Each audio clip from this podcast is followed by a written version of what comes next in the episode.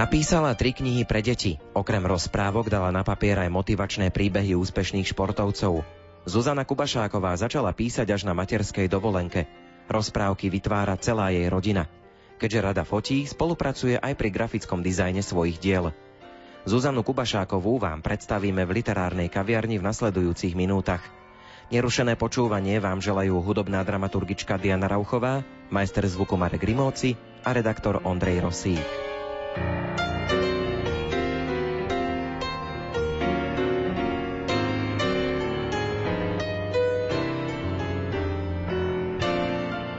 Vy ste začali písať a verejne publikovať trošku neskôr a ešte aj v takom rušnom období. Už som mala po 30 a syn išiel do škôlky a ja som začala písať, aby príbehy, ktoré sme mu s manželom pred spaním vymysleli, zostali archivované. Tam bola taká len myšlienka, že zapísať to, čo sme si doma rozprávali, aby mal sem pamiatku. Nemala som s tým vtedy vôbec žiadne publikačné plány. Ako bol Majko v škôlke, ja som začala písať rozprávky. Keď to bolo na tom papieri a keď som si to potom po sebe prečítala, tak sa mi to zdalo, že veľmi pekné, ale ja samozrejme samozrejme nemôžem sama seba posúdiť objektívne, tak som to potom dala prečítať v prvom rade mojej mame. Moja mamina je dosť taký kritik a usmerňovateľ. Ona mi vedela aj povedať, že či áno, či nie, ale hovorila, vieš čo, Zuzi, ale to je dobré. A mne sa dialo to, že keď som tie príbehy napísala, že mnou prešiel taký veľmi príjemný pocit a zimom riavky. Ja som si povedala, že tie príbehy možno by boli ocenené aj v iných rodinách alebo čítané. Ja vždy hľadám v tom príbehu aj takú väčšiu prídavnú hodnotu, čiže nie iba samotný príbeh, kde je úvod, jadro a záver, ale aj niečo naviac. A pretože tie príbehy boli zo života, rozprávali sme sa o tom, čo Majko počas dňa zažil, videl a rôzne tie situácie bežného dieťaťa škôlkarského veku. A ako sme sa s tým popasovali, tak Majko to veľmi rád počúval a vracal sa k tomu počas hry. Videla som, že s tou rozprávkou sa dá ďalej pracovať. Rozprávky vznikali tak, že čítali ste ich deťom. Je to tak, že sú aj tie deti samotné zakomponované do tých rozprávok, že sa v tom aj spoznajú? Oni sú zakomponované, ale tajne. Ja som tým hrdinom nedávala mená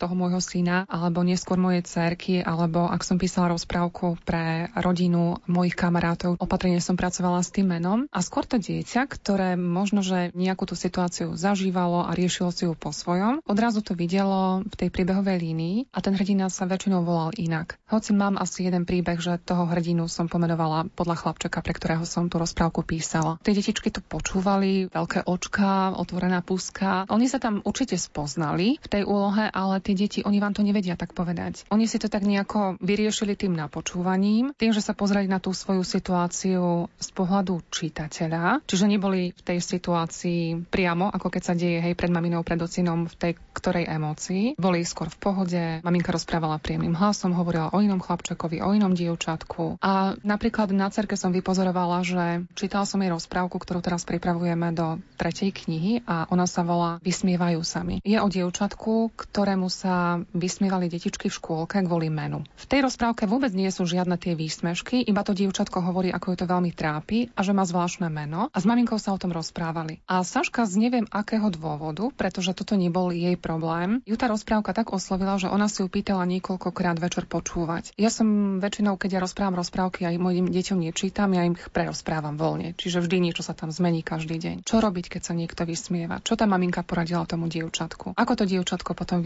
vyriešilo s tými chlapcami v triede? Beriem ohľad aj na tie detičky, ktoré treba aj sa vysmievajú, alebo si myslia, že to je žartovné, že to je smiešné. Nevedia možno ešte precítiť toho druhého, že mu ubližujú, ale zároveň sa pozrieť aj na to z pohľadu toho dievčatka, ktoré to veľmi trápi. A toto si vlastne Saška napočúvala, prežila a želala si to počúvať zas a zas. Možno, aby sa to naučila, že keby jej sa takéto niečo stalo, čo by mala robiť. A prečo máme také mená, aké máme, ako to tá maminka tomu dievčatku vysvetlila. Ja si myslím, že každé to dieťa si možno nájde tú rozprávku, ktorú si bude želať opakovane počuť a tie odpovede ono si nájde ako keby v tom opakovanom rozprávaní tej maminy alebo ocina. Rozprávky vznikajú pre vaše deti, tvoríte ich vy, ale pripája sa k tej tvorbe aj manžel. Tak to bolo pri prvej knihe, keď Majko išiel do škôlky, my sme vymysleli s manželom nejaké rozprávky, manžel väčšinou predostrel jednoduchú tému a ja som si povedal, toto je ale výborné. Tak ja som to potom rozvinula ďalej do rozprávky. A toto sa dialo v tej knihe Škriatok v pížomku a iné rozprávky, kde manžel námetoval asi tri rozprávky. V tejto najnovšej knihe, ktorú pripravujeme, bude sa volať Škriatok, Vila a hviezdička, tak manžel námetoval jednu rozprávku a ja som ju nazvala Bábika pre Elišku. A bude tá rozprávková kniha začínať práve touto rozprávkou, ktorej námet dal môj manžel.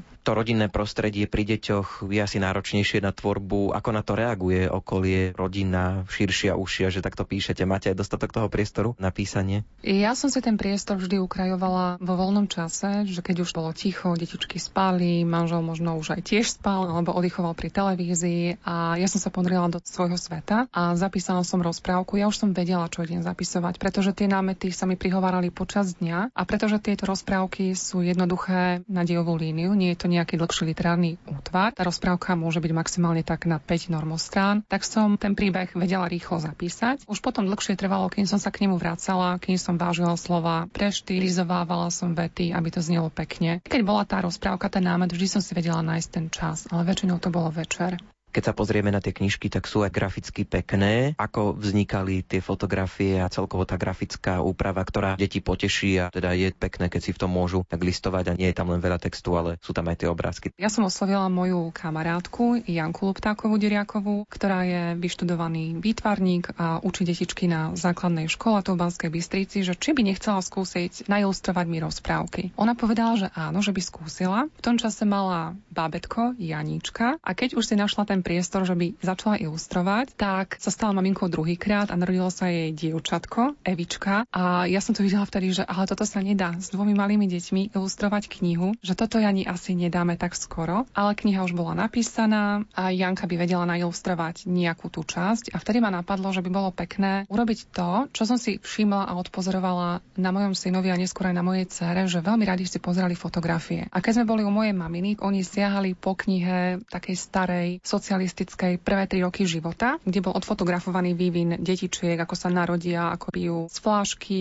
chodia do škôlky, sedia na záchodíku. A vždy, keď prišli k mojej mame, tak deti si pozerali obrázky iných detí, ako vykonávajú činnosti, ktoré oni vykonávajú bežne a úplne tým boli fascinovaní. A toto bol taký nápad, že poďme to odfotiť. Veď tie moje rozprávky sú zo života, dejú sa v domácnostiach. Čo keby sme zavolali detičky do takéhoto projektu a odfotografovali ich v tej situácii, v ktorej ktorej tá rozprávka sa odohráva. Ja som sa spojila s kamarátmi Lucka a Peťo Turňovci, ktorí veľmi radi fotografovali. No a tak sme začali prvú našu cestu fotografie. Oslovili sme rodinky, zabezpečili sme miestnosť, pripravili rekvizity, dohodli sa s rodinkou, ako by malo byť dieťatko oblečené. A to sú všetko veci, ktoré sme postupne učili, aby to dieťatko nemalo na tričku rozprávkových hrdinov z rôznych komerčných rozprávok, aby sme neprezentovali nejaké značky alebo konkrétne hračky, aby to prostredie bolo čisté a naozaj naozaj tam vynikla iba tá scénka a to dieťa, ten hlavný hrdina. A už som to narátala 39 krát, sme už takéto niečo robili.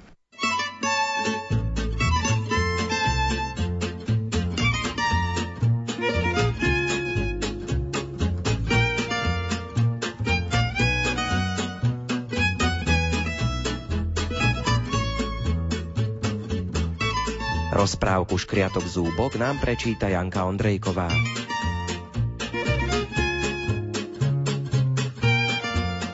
V ústočkách jedného dvojročného chlapčeka bývalo 20 zúbkov. Mamička s ockom sa o chlapčekové zúbky dobre starali a veľmi sa tešili, keď sa konečne prerezal aj ten posledný, 20. Posledný zúbok si pretrel očká a pozrel sa, kde sa to ocitol. Vítaj, povedala susedná stolička. Konečne je naša mliečna rodinka kompletná. To chce oslavu, potešil sa najstarší zúbok a privítal nováčika. Onedlho išiel chlapček večerať a oslava sa mohla začať. Zúbky začali žuť a hrísť všetko jedlo. Nový zúbok bol veľmi učenlivý a o pár minút už žul a hrízol do rytmu s ostatnými. Byť zúbkom je super, jasal nadšený. Po večeri zobrala mamička svojho chlapčeka do kúpeľne, aby mu umila zúbky. Musia byť preca čisté ako perličky. Chlapček poslušne otvoril ústa a pustil dnu svoju oranžovú zubnú kevku. Pomoc, čo je to? Preľakol sa zúbok. Čo za bielu hrču má ten oranžový drak na hlave? Kričal zúbok ešte viac. To je zubná kevka, povedali hryzáky dvojhlasne. A to, čo má na štetinkách, je predsa zubná pasta. Smiali sa očné zúbky. Nemusíš sa ničoho báť, kevka je naša kamarátka. Pravidelne nás čistí, aby sme boli zdravé a silné. Chichotali sa sestričky stoličky. Mm, tak to teda nie. Mňa sa ten drak ani nedotkne. Zaťal sa zúbok. Kevka začala zúbky čistiť a pasta začala v ústach peniť. Keď prišiel rad na nový zúbok, ten začal kevku odtláčať. Neopováž sa ma dotknúť, jačal ako o život. V poriadku, povedala kevka a obišla ho. Fú, zvládol som to, vydýchol si zúbok, keď kevka z úst odišla. Takto si zúbok žil so svojimi bračekmi a sestričkami asi pol roka. Nikdy nedovolil kevke, aby sa ho čo i len dotkla. Jedného dňa chlapček otvoril ústa, no dnu neprišla ani zubná kevka, ani žiadne jedlo či čajík, ale prišlo okrúhle zrkadielko na krásnej striebornej paličke. Všetky zúbky osvietilo jasné svetlo. Kuk, povedalo zrkadlo. Vítajte na zubnej prehliadke, pozdravilo zúbky. Ahoj zrkadielko, odzdravili zúbky a pekne sa vyrovnali, aby boli čo najkrajšie.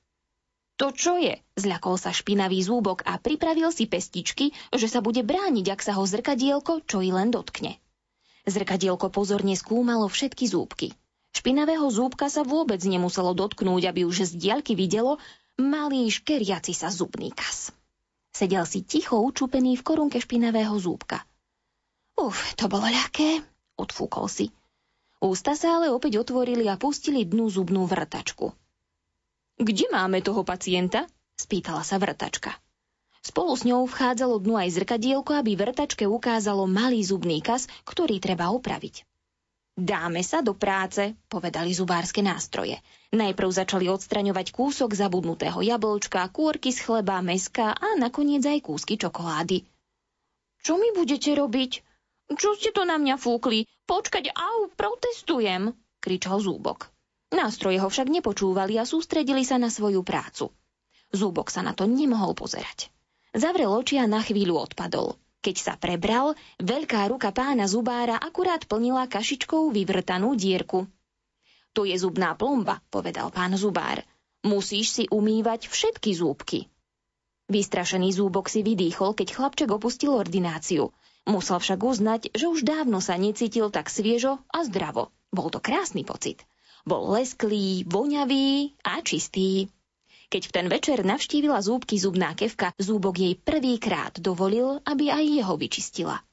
Bolo to príjemné, také mokré, penivé a zábavné. Vlastne ani nevedel, prečo to neskúsil už skôr. Prosím si byť na budúce prvý, vyslovil zúbok svoju žiadosť. V poriadku, povedala zubná kevka a prvýkrát sa na zúbok usmiela. Zúbok bol šťastný, prekonal svoj najväčší strach a mohol si spokojne žiť so svojimi bračekmi a sestričkami v zdraví a čistote.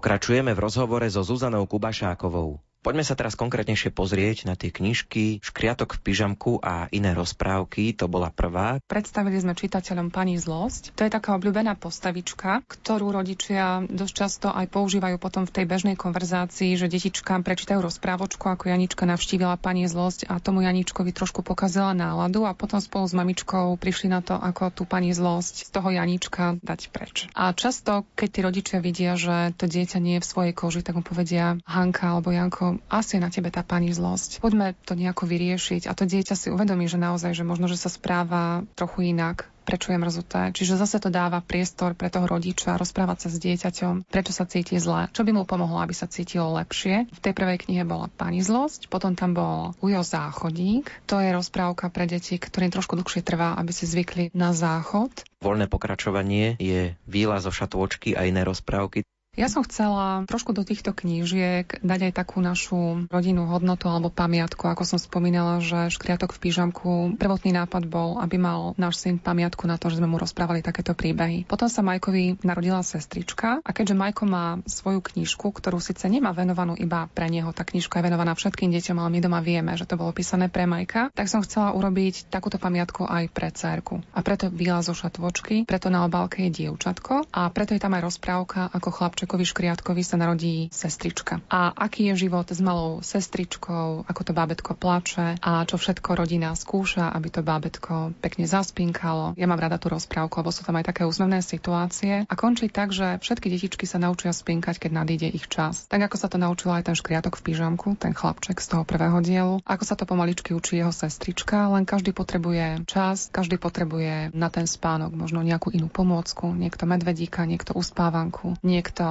zavinutie v šatke pri mamičke. A sú tam aj rozprávky, ktoré sa týkali presne našej cerky a života s ňou. Napríklad je tam rozprávka Hojdalienka. Tá rozprávka je o dievčatku, ktoré sa ťažko delilo na ihrisko s hojdačkou, lebo sa veľmi rado hojdalo a ako si mu unikal ten zmysel toho, že tá hojdačka je pre všetky deti. Nebola postavená iba pre to jedno konkrétne dievčatko. A s našou Saškou, keď bola ešte veľmi malinká, tak to bolo veľmi ťažké, lebo ona veľmi ťažko púšťala tie iné detičky na tú hojdačku. Aj si poplákala a potom, keď rodičia videli, že Saška plače, znovu ju tam pustili, lebo veď dievčatko plače, ale ja som vedela, že to nie je správne. Saška na to potrebovala trošku aj dozrieť, aj vyrásť, aby to pochopila a neskôr jej pomohla aj tá rozprávka, že si vypočula o tej hojdalienke, ktorá presne takto isto sa veľmi rada hojdala a všetky detičky čakali, kedy príde na nich rád. A tá hojdalienka by sa hojdala od rána do večera, až nakoniec zistila, že na tom ihrisku ostala sama, že tie detičky sa odchádzali hrávať inde. A prišla babička a ona jej povedala peknú myšlienku. Aj sa aj pýtala, že dievčatko, prečo si tu sama? A tá hojdalienka povie, no lebo tu postavili len jednu hojdačku. Keby postavili viacej hojdačiek, tak je to viacej detí. A tá babička povie, ej, ej, dievčatko, ale to nie je pravda. Takisto ako nám svieti jedno slnko na oblohe svieti pre všetkých, ako mesiac osvetľuje tisíce hviezd na nebi, tak hojdačka je pre všetky deti. A potom tá hojdalienka naozaj zistila, že aj tá hojdačka je možno ako to slniečko, že je pre všetky detičky. A takým tým pekným spôsobom sa snažím tomu dieťatku ukázať, že ako sa to dá aj pekne. Vaša ostatná knižka sa volá Výťaz je v každom z nás a je zaujímavá tým, že je taká motivačná. V jednom rozhovore ste aj spomínali, že rada čítate motivačné knihy. Prečo práve motivačná kniha? Výťaz je v každom z nás je pre mňa veľmi osobitá a vynimočná kniha a som veľmi rada, že sa narodila a že vznikla, pretože súčasťou tejto knihy sú osobné príbehy našich veľkých športovcov v čase, keď ešte neboli slávni. Pretože každý pozná Mateja Tota alebo Nastiu Kuzminu a každý vníma hlavne tú cestu, ktorá už je ovenčená víťazstvami a medializovaná rôznymi správami v televízii alebo v novinách. A mňa zaujímalo, ako to bolo ešte predtým, než sa stali úspešnými športovcami. Ako to, že z tých detí, ktoré začali športovať, práve oni vytrvali a dotiahli to na toho olympijského víťaza alebo na majstra sveta, ako napríklad Vládko Kolský, majster sveta v tajboxe. Chcela som ukázať našim tínedžerom alebo deťom takého staršieho školského veku, že tie detská boli úplne rovnaké také, ako sú aj oni teraz. Tiež museli chodiť do školy, tiež museli chodiť na tréningy, tiež mali deň, ktorý bol veľmi zlý, ale oni to nevzdali. A v čom spočívalo to, že to nevzdali? Išli ďalej a dostali sa na to športové výslnie a preto ma napadlo motivovať deti takýmto spôsobom. Prečítajte si ale prečítajte si o tom ťažkom, čo ten Maťo Todd zažil ako chlapec. Prečítajte si, ako začínala Nastia Kuzmina, alebo mám tam príbeh Zuzky Žírkovej, basketbalistky. Každý ten príbeh odráža trošku možno aj iné obdobie toho športovca. Zuzkin príbeh je posadený do obdobia, keď mala 10 rokov, Maťo Todd, keď mal 13 rokov, Ríško Nať 14 rokov, ale Vladko Konský 19-20 rokov. A vyberala som akurát také špecifika, ktoré ich nejakým spôsobom formovali. Bo to bol moment, kedy to chceli vzdať. Nejaké pamätné stretnutie alebo nejaká veta, ktorú im povedal tréner a tá im dala silu fungovať ďalej. Alebo to bolo nejaké ich vlastné uvedomenie. Čiže toto všetko v tých príbehoch sa dá nájsť. Aj táto knižka je nielen nielen textovo, ale aj obrázkovo zaujímavá. Pozdravujem Aťku Magovú. Je to kamarátka, ktorá má veľký talent od Boha a vníma veci takým rozmerom, že ja len otváram ústa, čo ona všetko dokáže na to plátno preniesť. A videla som jej obrazy, ktoré rozprávajú. Ona sama definuje svoj štýl ako magický realizmus, kde snaží sa realisticky zobraziť ústredný objekt, ale zároveň je tam aj niečo magické alebo nadpozemské, niečo, čo voľným okom nevidno, ale ona to do toho obrázku vie tak pekne vložiť. Aťka bola schopná dorozprávať tieto moje beletrizované príbehy jedným obrazom. Každý jeden obraz športovca je aj fyzicky hmatateľný obraz, čiže nie je to iba obrazová príloha, ale je to aj obraz, ktorý sme neskôr športovcom odovzdali ako poďakovanie za to, že mi poskytli rozhovor, že spolupracovali na tejto publikácii. Aspoň my, čo sme tvorili tie príbehy a oni ako aktéri a hlavní hrdinovia svojich príbehov môžu ten obraz čítať a takisto aj čitateľom je to dovolené, pretože ten obraz je súčasťou knihy, je odfotený ako obrazová príloha a neskôr v zadnej časti knižky aj výklad toho obrazu. Čitateľ má možnosť naučiť sa trošku čítať aj umenie, pozrie sa na ten obraz, uvidí tam nejaké veci, navníma, urobí si názor, ale v zadnej časti knihy si môže prečítať, čo všetko tam tá maliarka mienila a znovu, keď sa ten čitateľ vráti na ten obraz, možno tam zase nájde nejaké skryté odkazy a symboly, ktoré on ešte voľným okom nevidel. Čiže možno aj na budúce, keď pôjde do galérie a bude čítať obrazy nejakých známych umelcov, maliarov, možno už na to umenie sa bude zase pozerať trošku inak a možno aj táto kniha pomôže tým čitateľom pozerať sa na to umenie pestrofarebne. thank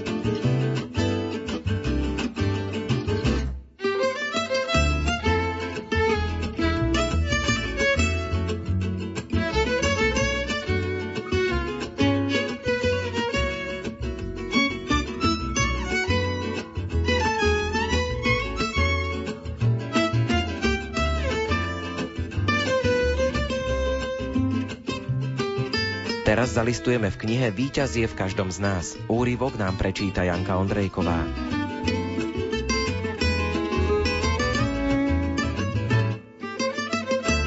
Pritiahnem zošit s domácou úlohou a čítam od znova. Naše mesto sa volá Ťumeň. Je 18. najväčším mestom Ruska. Jeho erbom je zlatá loďka na rieke. Dve zvieratá, bobor a líška, ju podopierajú z obidvoch strán – nad loďkou sa týči zlatá kráľovská koruna. Pod riekou sú zlaté vojnové trofeje a nápis Od tohto mesta sa začína...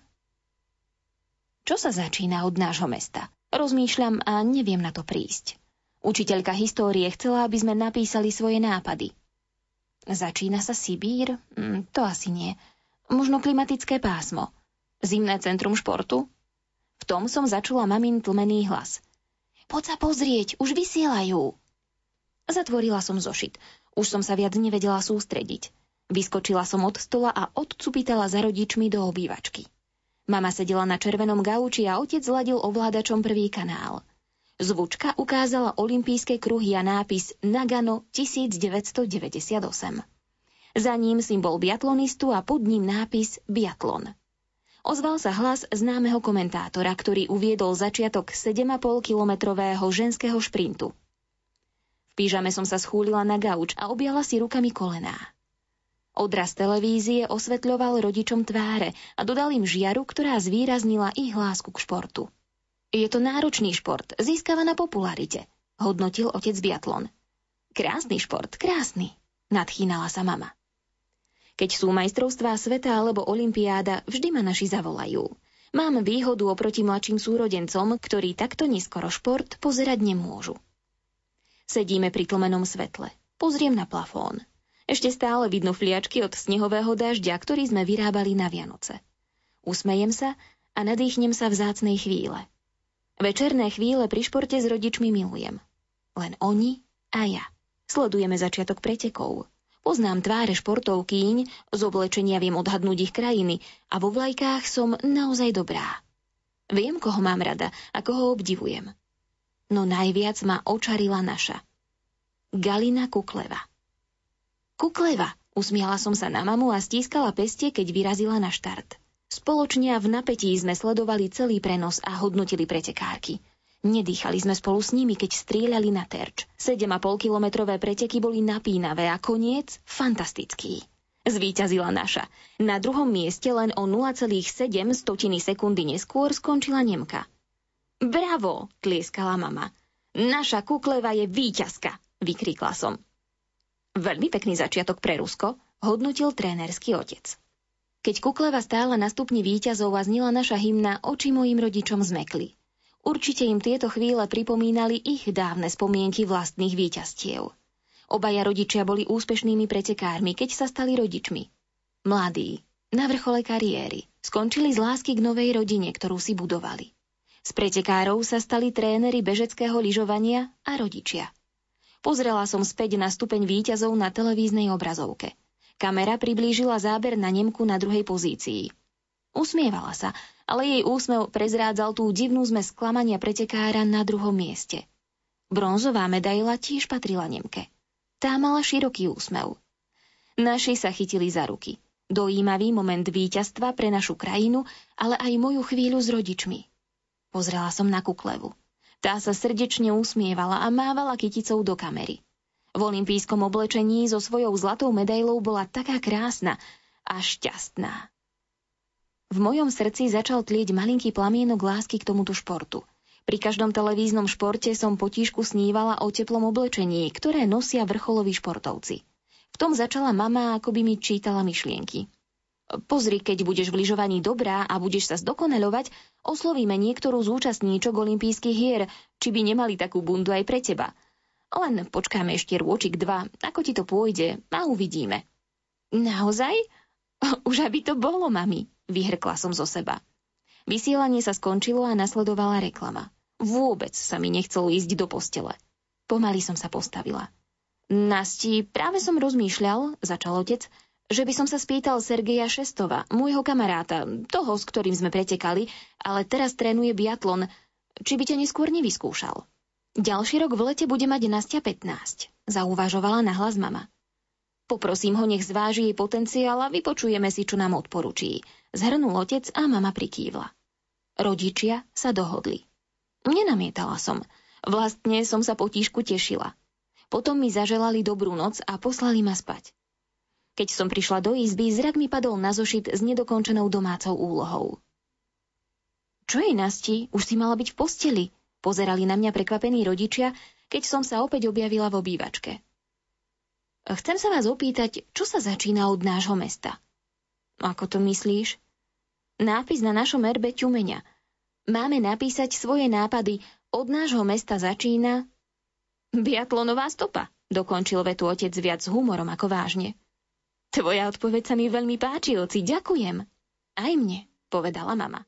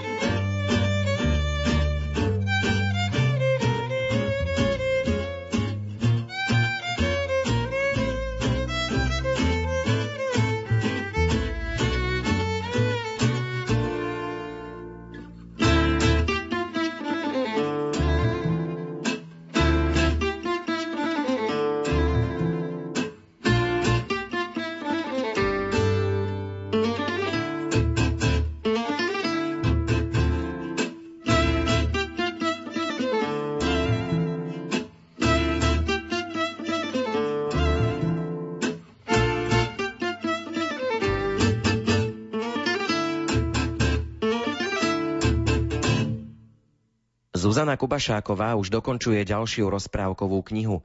Bude sa volať Škriatok, Víla a Hviezdička. Dostali sme sa na koniec dnešnej literárnej kaviarne. Za pozornosť vám ďakujú hudobná dramaturgička Diana Rauchová, majster zvuku Marek Rimóci a redaktor Ondrej Rosík. Do počutia. Tatino, prečo nie sme často vonku? Už nebaví ma na balkóne stáť tatino, prečo zavreli nám škôlku? Chcem sa znova s kamarátmi hrať. Vieš, ono to nie je také ľahké. Prišiel ku nám vírus ďaleka. Všetko sa späť vráti po prestávke. Keď zem nájde lásku človeka.